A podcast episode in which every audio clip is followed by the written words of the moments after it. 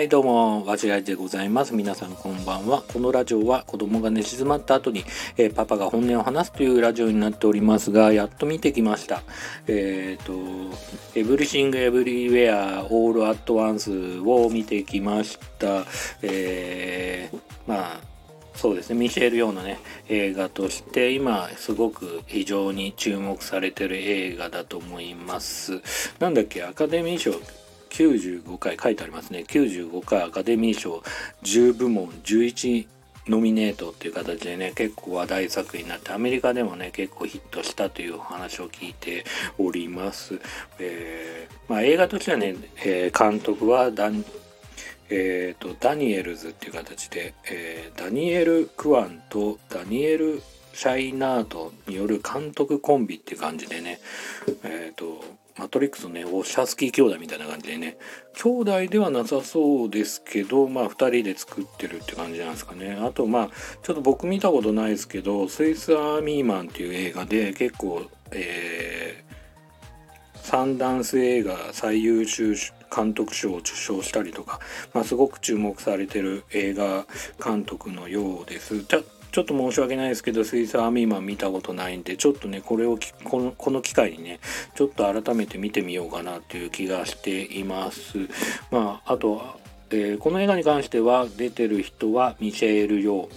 ミシェール・ヨーに関してはあれですよね。僕はもうジャッキ・チェン大好きなんで、ジャッキ・チェンのポリス・ストーリー、えー、3、92年にね制作された映画ですけど、まあ、そのね、えー、中でも大活躍しててもちろんその前からね香港映画の方で活躍してたんですけどそれをきっかけにねその後、えー、007の「トゥモロー・ネバー・ダイ」とかあと「グリーンデスティニー」とかえーと、最近だとねシャンチーとかにも出たりしてねえっ、とまあハリウッドでもね活躍されてる、えー、香港をねアジアを代表する、えー、アクション映画女優さんといいますかって感じですよね。であともう一人、えー、キーホイ・クワンっていう方が出てるんですけどこちら、えー、皆さんご存知ですかね、まあ、あのインディ・ジョーンズ魔球の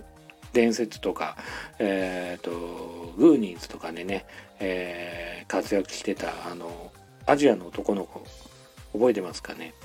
でその方はねその後ねちょっとね映画何本か出ながらもちょっと俳優業一回休止して、まあ、X メンの武術指導アシスタントとか、えー、2046っていう映画のね助監督を務めたりね裏方をやってたみたいですけどこの映画の方でね改めて、えー、復帰したっていう形でねえっ、ー、とまあ、本当かどうかちょっと僕もその出どころのソースは分かんないですけど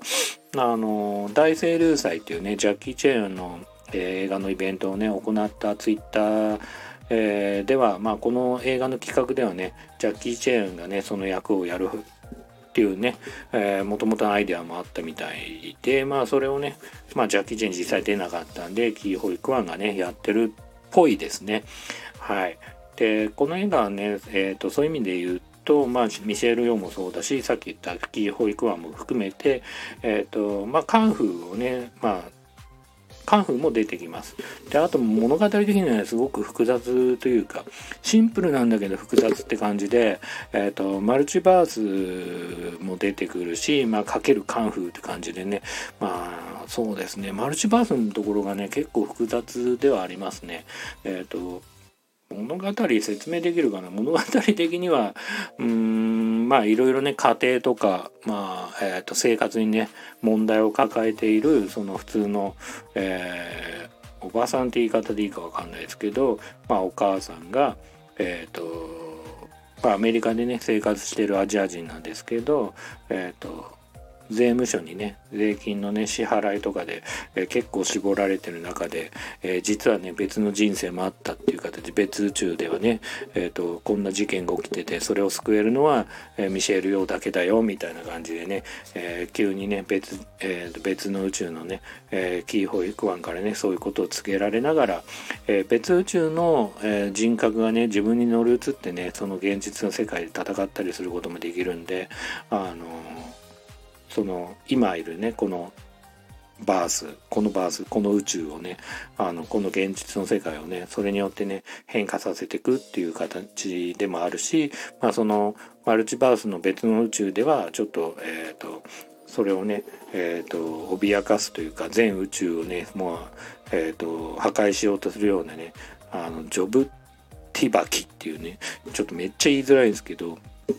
えー、そういう人がいて、まあ、それをね、えー、食い止めるためにもその主人公のミシェル・ヨーがね戦うみたいな話なんですけどはんまあ聞いててもねよくわかんないかもしれないですけど僕自身もね正直あの結構2回3回見ないとちょっとわかんないなって思うところが話についていきづらいなっていうところはあるんですけどただねこの映画に関してはすごくテンポがいいのと演出がすごい派手だったり退屈する場所はないですね本当に。と前半からまあ勝手とかそのキャラクターとかいろんなものをね前半まあ5分とか何分かでねこう説明する物語としてねやっぱりその背景を説明する部分あるんですけどそれもなんかえっ、ー、とカメラワークだったりいろんな部分含めてねこうテンポよく進むからなんかあまり説明臭くないままその面白くねこの状況を把握できてでそのまま物語に突入していくしもちろんその後でも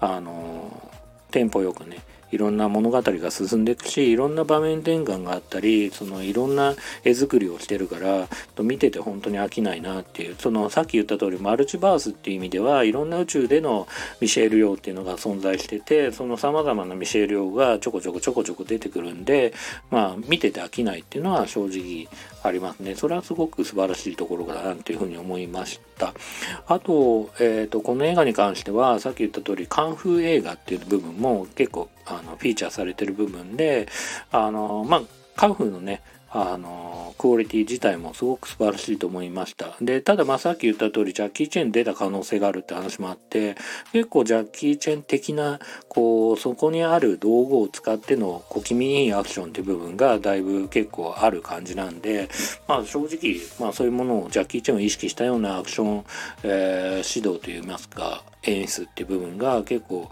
えー、見られたかなっていうふうに思ってます。でまあどこまでそれをオマージュしてたかはわからないけど僕から見ると結構オマージュ的な部分はあるなというふうに思ってて例えばあのちょっとネタバレになるかもしれないんでネタバレ嫌な人は切っていただきたいなというふうに思うんですけどあのシェフになってる別の宇宙ではシェフになってるミシェール・ヨーっていう部分があるんですけどこ、えーと、鉄板焼きをね焼いてたりするんですけど、まあ、そういう部分ではジャッキー・チェンのナイスガイとかあとピザ屋の看板をね振り回しながら戦うシーンがあるんですけどまあジャッキー・チェンでいうとそのヤングマスターとかあとファイナルプロジェクトでもそういうものを使ってえっ、ー、と敵とね戦うシーンっていうのはね多く見受けられるんで、まあ、すごくねそういうものにも似てると思ったしあとは何だろうなえーと、敵がトロフィー的なものを取ろうとするんだけど、えー、ミシェル・ヨが渡さないようにするようなシーンっていうのは、えーと、水拳かな、まあ、獣の修行シーンで、えーと、ジャッキー・チェンが食べたいおかずを食べさせてくれない師匠みたいな感じでそのおかずの奪い合いみたいなシーンがあったりするんですけど非常にねそういうものにも似てるなというふうには思いましたね。なんでまあ様々なねところでジャッキー・チェン意識してるのかなというふうに思ったしあと、まあ、敵とかでも、なんか、その、これジャッキー・チェン以外でも、じゃ、えっ、ー、と、敵が犬をこれちょっと倫理的にどうなんだというふうに思いましたしまあそれ嫌な気持ちで見ちゃう人もいると思うんでうんと思いましたけど犬を武器にしてそのなんだろうな振り回して犬をねあの紐つけて振り回して戦う女のキャラクターがいるんですけど敵がね出てくるんですけどそういうものはねまあ最近で言うとね、最近じゃねえけど、そのキルビルのね、55夕張とかもそうですけど、それのさらに元ネタである空飛ぶギロチンみたいな映画、ジミー・ウォングのね、映画があるんですけど、まあそういうものも意識してんのかなっていう感じはね、僕は見ててね、印象として受けたし、まあ様々な映画、まあ、実際にパンフレット読んでみてもなんかこの映画のこのシーンをすごく意識してるとかまあ露骨に2021年をねパロってる部分もあったりするんですけどまあそういうものがあのところどころねやっぱりさっき言った通りねえーとえーまあ、過去のねいろんな映画のオマージュ的なパロディ的な部分が入ってくるんで、まあ、見てる側をね飽きさせないという部分は、えー、たくさんあるかなというふうには思いました。あとこの映画のね女の子。えーと、娘の女の子はなんか個人的にはあのミスターマリックさんのあの娘さんの D なんだっけあのラッパーの人に似てんなっていうふうには個人的には思いましたけどなんかちょっとうんなんか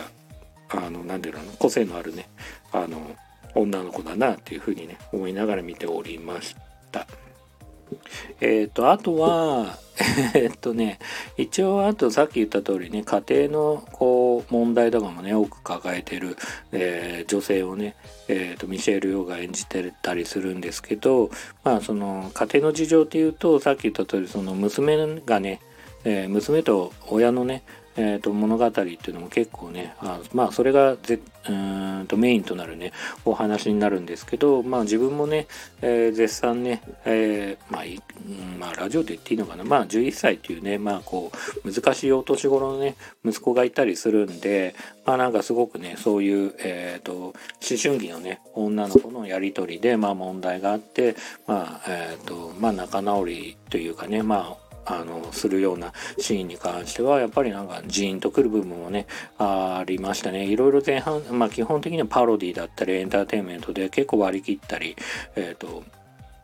なんですかな割り切るっていうかそうだな面白おかしく描いてるようなまあ楽しく見れる映画ではあるんですけど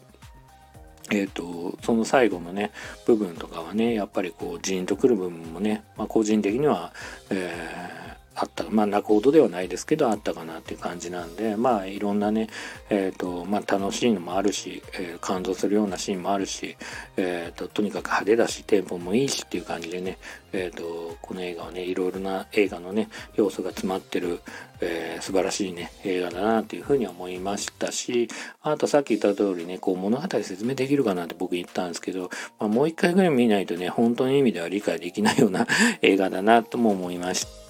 はい。